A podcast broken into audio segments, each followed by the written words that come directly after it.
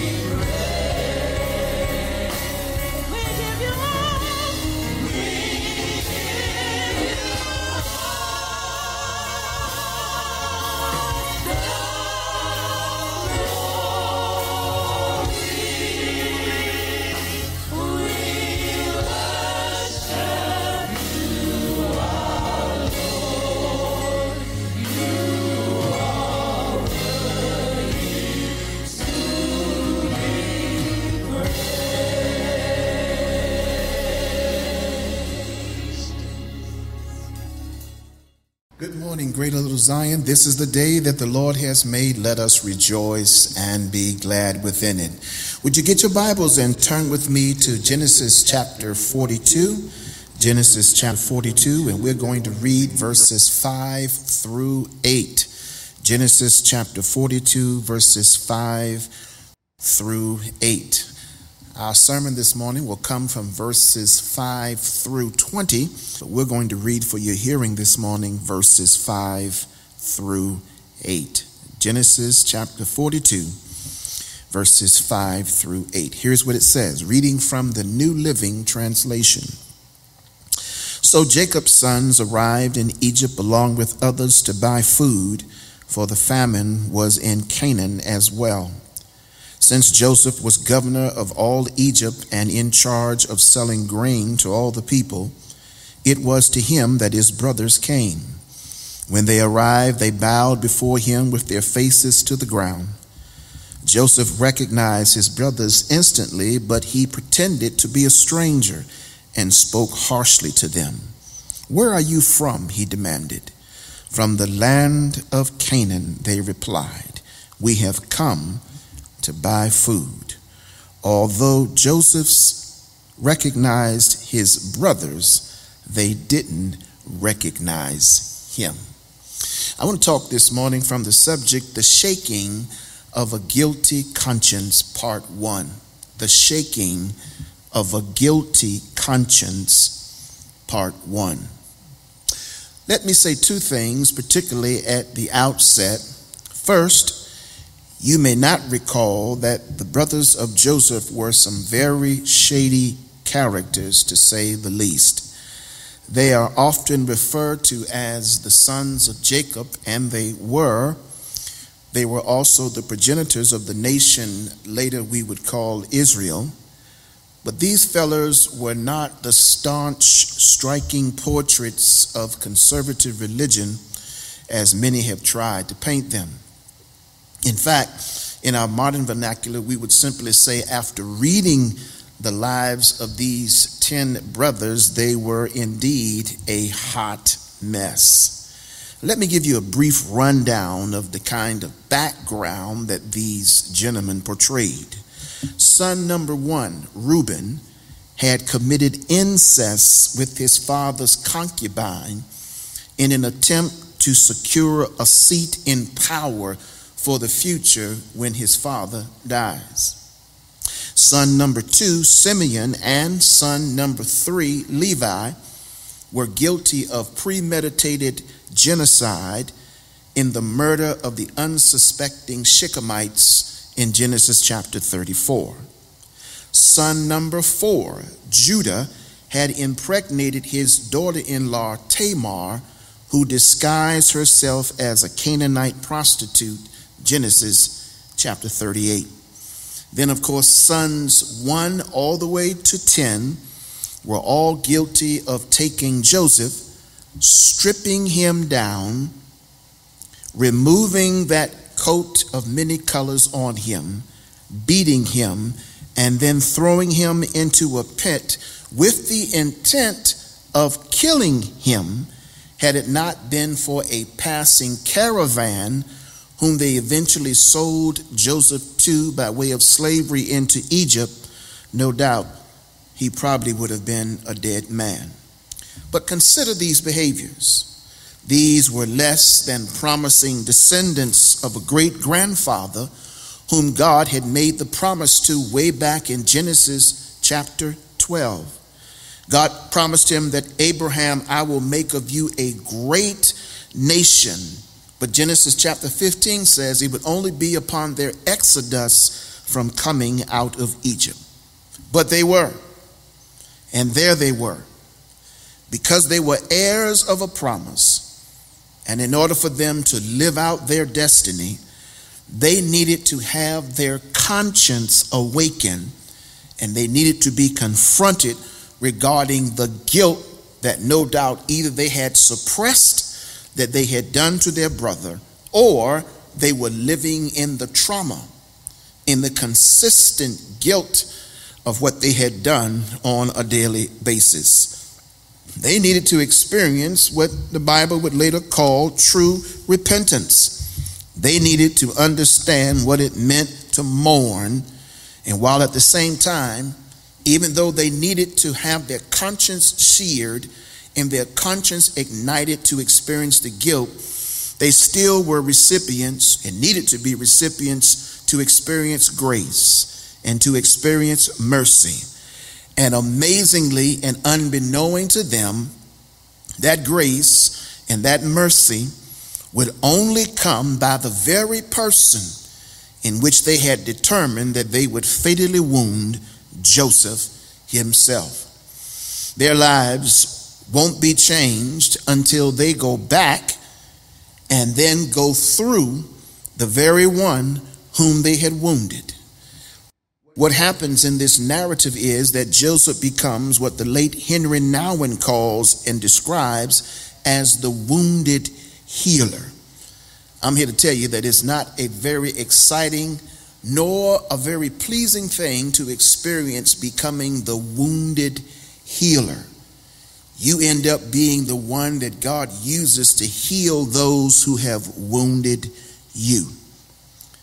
I'm convinced that the turn of events in Joseph's life from a prisoner to the prime minister, from God helping him forget, or as one scholar suggests, helping Joseph cope with the traumatic experience with his brothers. Let's face it, living well, being respected, having more riches and wealth than you ever imagined, being able to right the wrongs in people's lives, and now being the one who will save nations that come to Egypt for grain. No doubt it can help you forget what has happened in the past in the sense that it's not the priority of your thought process, and it can help you recognize all of your blessings in the land of your affliction. The second thing I want to say is that I'm not totally convinced that Joseph exercised this blind forgiveness minus any strand of retaliation in his blood, like many Bible scholars often suggest although it's my own prejudice conclusion. But I find it hard to believe that when Joseph was riding down the street in the second chariot and caught in his peripheral the vision of all of his haters, he saw Mrs. Potiphar. I don't believe that he just waved his hand in love. I don't believe that he just chalked up the fact that they're there and now he's here. No more than I believe that when we often have been offended deeply, wounded at levels beyond description, we just forget what a person does and just forgive by way of a process. I'm convinced that when the famine set in, it set the scene that all were affected by the drought I believe that Joseph may have wondered in his own mind at various points when would his brothers finally get to Egypt because no one was able to escape the famine. The Bible says in verse 56 of chapter 41 that the famine was spread all over the face of the earth. It says in verse 57 of chapter 41 that the famine was severe in all the earth. So Joseph knew that if his brothers were going to survive, they had to come to Egypt at some point in time. I may think differently than many, but I certainly don't believe that that was just a fly by night thought in the thinking of Joseph. I really believe that Joseph may have wrestled in his mind, realizing that finally this is a moment in which I can confront my brothers about the wrong that they have done to me. But what Joseph knew and what his brothers did not know was what verse 6 says in chapter 42. Joseph was the ruler. Joseph was the governor over all the land. He was the one who sold to all the people of the land. In Joseph's mind, in the practicality of the context in which they exist, he knew their survival would very well depend on how he treats them in terms of whether or not they would get grain when he see them. Remember back in chapter 41 when the people start experiencing the pressure and the grip of the famine, they run to Pharaoh. And Pharaoh tells them instantly, Go to Joseph.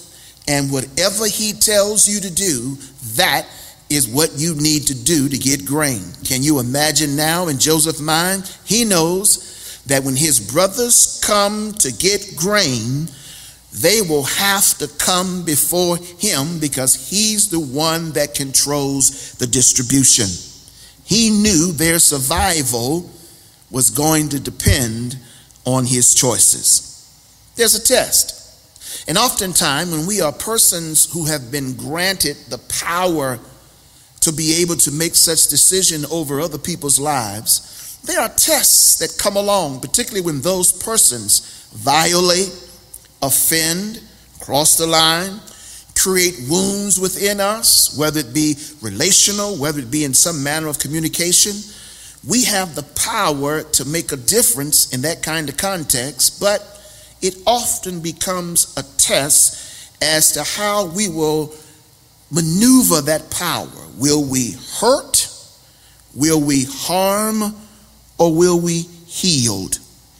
When you're in the position of power, that's an often temptation, a challenge that you'll have to adhere to.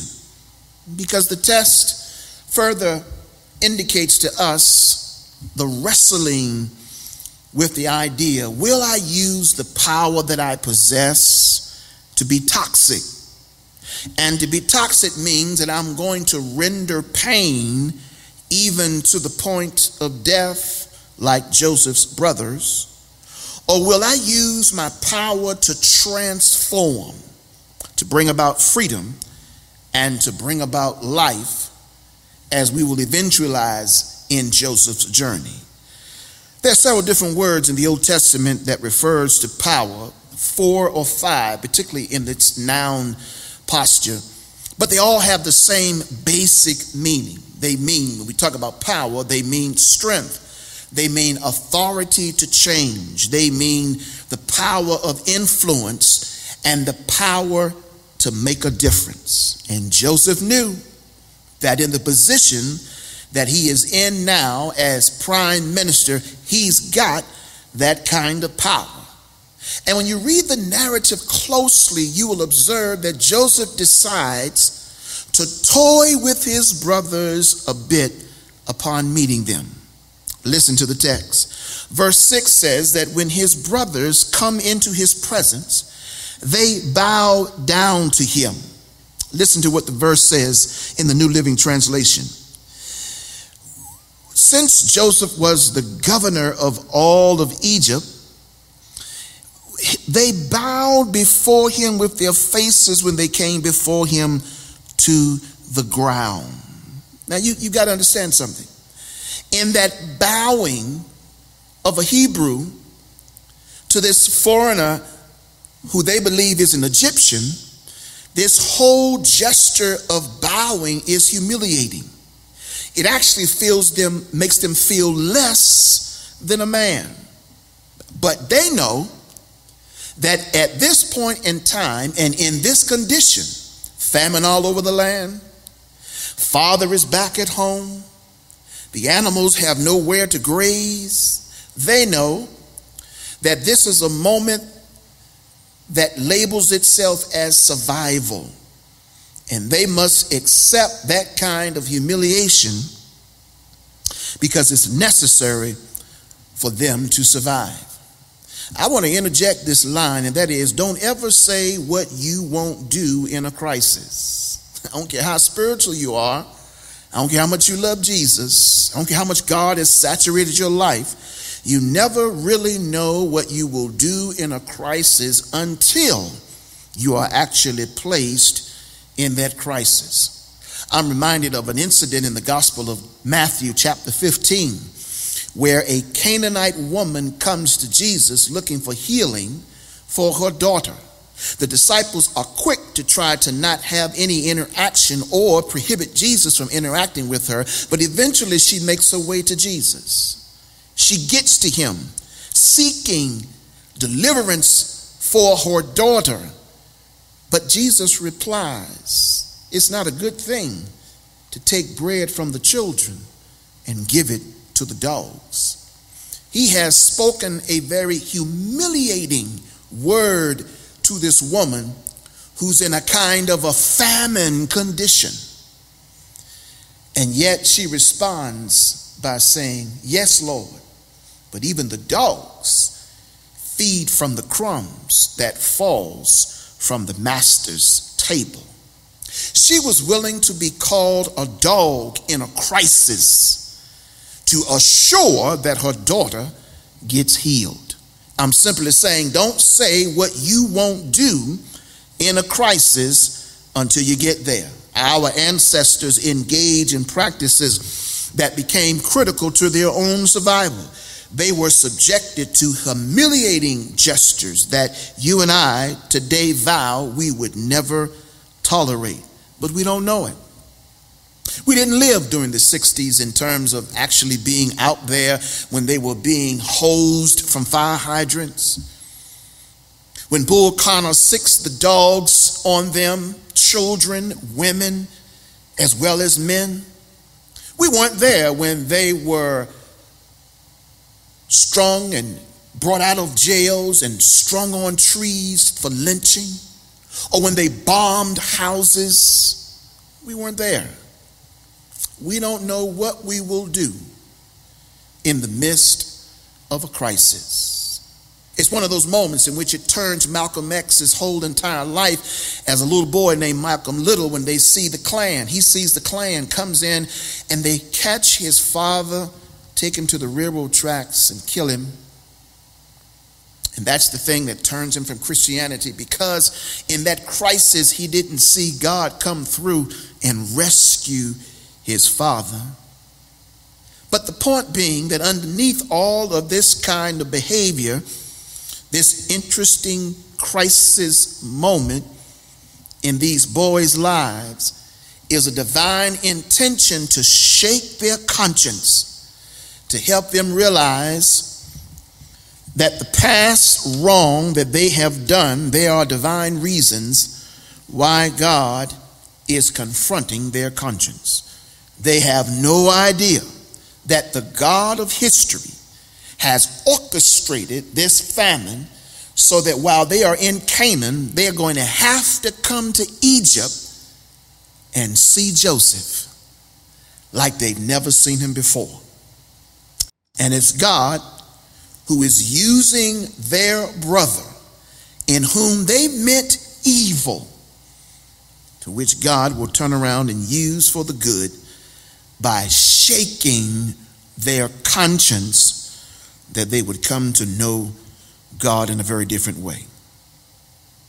They bow, says the text, but don't recognize who Joseph is.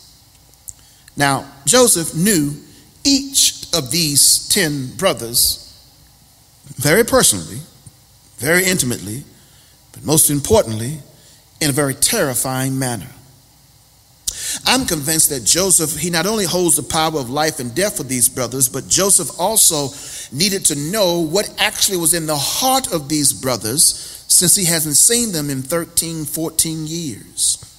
He needs to know that although he has forgiven and although he has forgotten, because remember, he names his two sons Manasseh God has made me forget all of my afflictions, all of my problems, even in my father's house. And he names his second son Ephraim. God has blessed me and made me fruitful in the land of my affliction. All of that is happening. But I'm here to tell you because Joseph has that experience, that doesn't mean that Joseph has totally forgotten what his brothers did to him.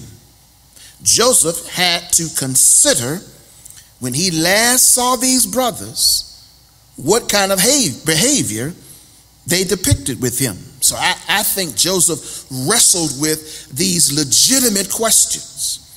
Were they the same callous people that they were before? Were they still the murderers that they attempted to be and were before? Were they still heartless? Did they still hate him as a brother? Were they still jealous because he was a dreamer and they were not? Would they resort to similar behavior when pressured?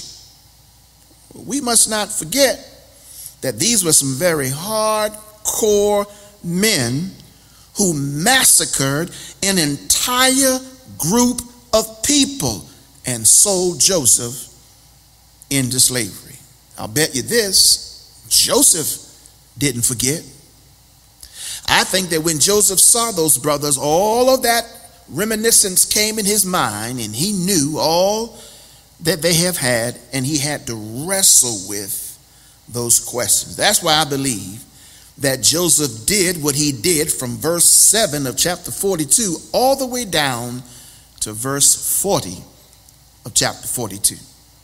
Notice that Joseph is in a position of advantage, and yet he's still dealing with a set of emotions. Look at the pattern, if you will, in the story because it's familiar to us with people who have power and they're trying to wrestle with what do I do when those who have offended me stand before me. Once again, verse 7, clause A says that Joseph recognized his brothers. I think that kicked in mental payback. Not revenge, just mental payback. Notice twice the Bible says in verse 7 and in verse 8 that Joseph recognized them, but they didn't recognize him. And they, couldn't recognize him because Joseph's entire demeanor, his appearance had changed. He was a shaven man because, as a Semite Hebrew, they would have had a beard. Joseph no longer has his beard. He is dressed in royal regal of Egyptian privilege, they would not have known the clothing of the best. His language, he's not speaking Hebrew, not at the moment. He's probably speaking by way of Egyptian, or he may be speaking a dialect that at least allows him to interact with both. But they're not recognizing who he is. One, may, one reason may be is because they are bowed down with their faces to the ground and not looking up exactly at Joseph. But the dialogue sort of unveils the idea that they probably don't recognize him. Another thing to notice is that the Bible says that Joseph disguises himself. Verse 7, clause B. I found that interesting. He not only recognized them, but he pretended to be a stranger, says the New Living Translation, but the New American Standard says he disguised himself. That, that, that's two different meanings stranger and with a disguise. And he does that. He pretends to be a stranger, and yet he disguises himself. He didn't want them to know exactly who he is yet, messing with them mentally. Then the Bible says in verse 7, verse C, that he treats them harshly. Look at verse 7. It says that he not only pretended to be a stranger, but he spoke harshly to them. A different kind of harsh treatment than his brothers had done to him. Because rather than to humiliate them as they did him, he decided to interrogate them. Where are you from? We came, they responded, from Canaan to buy food. Look at verse 9. When hearing that, the Bible says that Joseph remembered dreams, particularly those two dreams. Verse 9, clause 8. That which goes all the way back to Genesis chapter 37, he remembers the dreams that God had given him. But he knew that even in remembering that dream, they were not yet complete because the dream included all 11 of his brothers and his parents. Well, Rachel, his mother, is deceased, so all he has left is his brothers and his father Jacob. He knew that there was more to come. Then the Bible says that Joseph accused them of being on a recognizance mission. See verse 9, clause B? He said that you are doing espionage, you're spying. You are here trying to find out where's our weak spot in the space. You're trying to see where there's vulnerability in the land. And the brother says, Oh no, we, we're not here to do that. He knew in reality they weren't there on a recognizance mission. This is how I know that Joseph is toying with their minds. He knew that. He knew that they were there not only because they were hungry, but they were shepherds who raised cattle, who needed grain to feed the animals. So he knew they were there to genuinely get grain, but he messed with their mind. And you know, we got to be honest. We got that kind of power. We can mess with people's mind just to prove a point. I know. He's mentally, as I said, paying them back. How do I know that? Because he zeroed in on the one thing he knew they weren't doing spying. Because he's in control of what they need. See, notice how in verse 9 through 12 and verse 14, they keep responding to his espionage charges. But their final response set them up for the beginning of Joseph's dream to start to unfold and become a reality. Look at what they said to Joseph in verse 13. Once again, Sir, uh, they said in responding to Joseph saying that, that you've come to be a spy. No, sir. There are actually 12 of us. We, your servants, are all brothers, son of the one man living in the land of Canaan.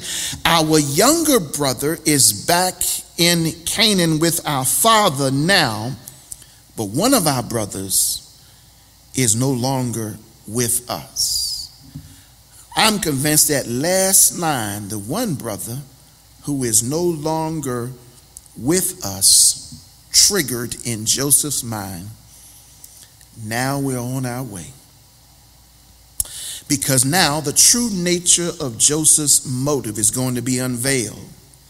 Because although I have been sounding like Joseph is seeking some kind of revenge, what I've really been trying to tell you is Joseph by way of divine direction, I believe, is working to reunite his family. He has to do that because, in order for Genesis chapter 15 and the promise that God made in Genesis 12 to come to pass, they have to be in Egypt and then make their way back to Canaan. And so, what's Joseph's next move? It's a smooth one. He says, To prove that you're not a spy, here's what I want you to do I want you to go back and get your younger brother. Now, you might ask, why would Joseph consider the younger brother to be so important? Well, I want to think that Joseph was considering, I need to know that Benjamin hadn't suffered what you attempted to do to me, that he's not dead, but that he's alive. And to make sure that this comes to pass, Here's what I'm going to do I'm going to incarcerate one of you and let the rest of you go back and get Benjamin, your younger brother, and bring him back here. So I'm going to keep Simeon with me. That's who he ends up keeping, Simeon with me. And I'm going to let you go back to Canaan. And I want you to bring your younger brother back to me. That's verses 12 through 15. That's what he does. Go back and get that younger brother, 15 through 17. Now, Joseph, test his brother because here's what he's doing he's afflicting them the same way they afflicted him. See, it worked this way they oppressed him, so now Joseph is oppressing them. Go back to Genesis chapter 37, verse 2. They accused him of spying. Now Joseph is accusing them of spying. They threw Joseph in a pit. Genesis 37, verse 24. Now Joseph has thrown them in the prison. Best of all, he called them to bring forth this young brother because now, since Jacob and, the, and his brothers believed that Joseph is dead, Joseph was the favorite son of his father. But because he's dead, they think he's dead. Now, Benjamin is the favorite son of the father. And Joseph is simply telling you what goes around comes around. And he's looking to see if that younger brother is going to come back. Everything they did to Joseph, he did it to them except minus the harshness because he was working on behalf of God to raise the consciousness about the wrong that they had done, but with an objective to reunite the family, lead these brothers to repentance, and restore them as the promised people they were intended to be. So, as I close, the question becomes what's the lesson learned from this interesting moment of Joseph's journey? Well, let me say, first of all, when you have been deliberately wronged, there's something you're going to have to wrestle with. Do I take revenge? Do I foster restoration? And do I rescue the fallen?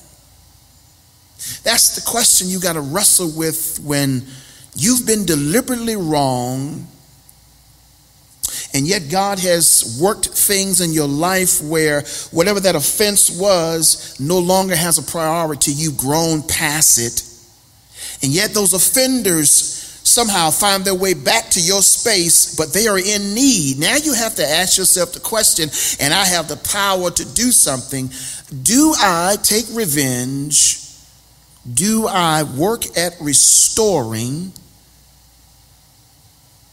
Or do I find a way to rescue them from falling? There's a second lesson, and the second lesson is despite their offense, despite the offense, don't let your now blind you of your next. Don't let your now blind you of your necks. I'm not going to suggest that it's not painful. I'm not going to suggest that the offense was not difficult. I'm not going to suggest that the offense did not break your life to a point where you were fragile and became even more fragile. But the glory of the Holy Spirit is that He can give you power to move past your pain.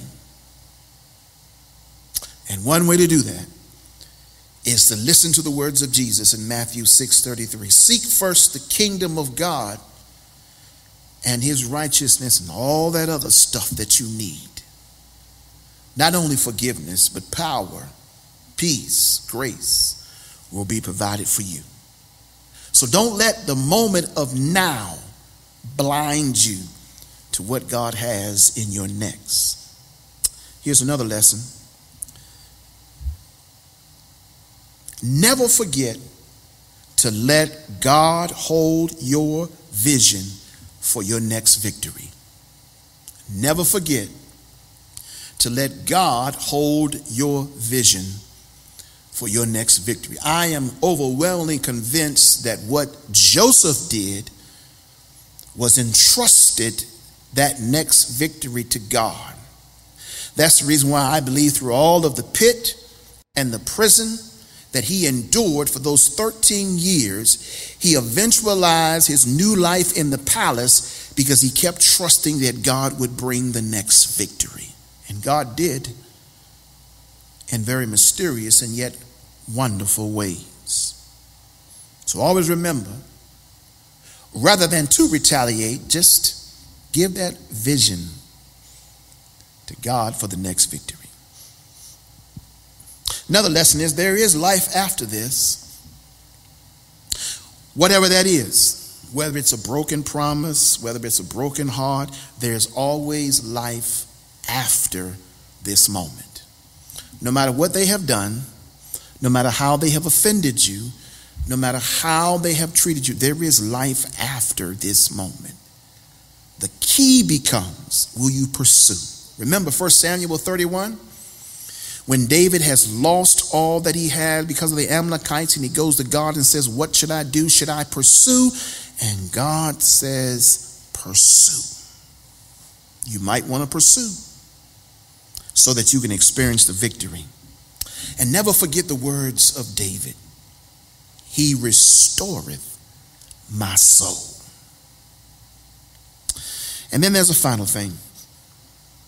God works in the midst of our violations for the need to shake the guilt in our consciousness that with the intention of leading us to repentance and restoration. That's what this story really is all about leading those brothers to repentance and then restoring them. But here's the final lesson power is the ability to walk away from something you desire to protect something else that you love. That's an amazing word. It's the ability, power to walk away from something you desire and to protect something that you love. Joseph walked away from revenge because he loved restoration more. And so he wanted to protect his brothers that they too might experience the victory that he had already walked in. God shakes our conscience through many different ways so that we might come to him and hear those words Come now and let us reason together.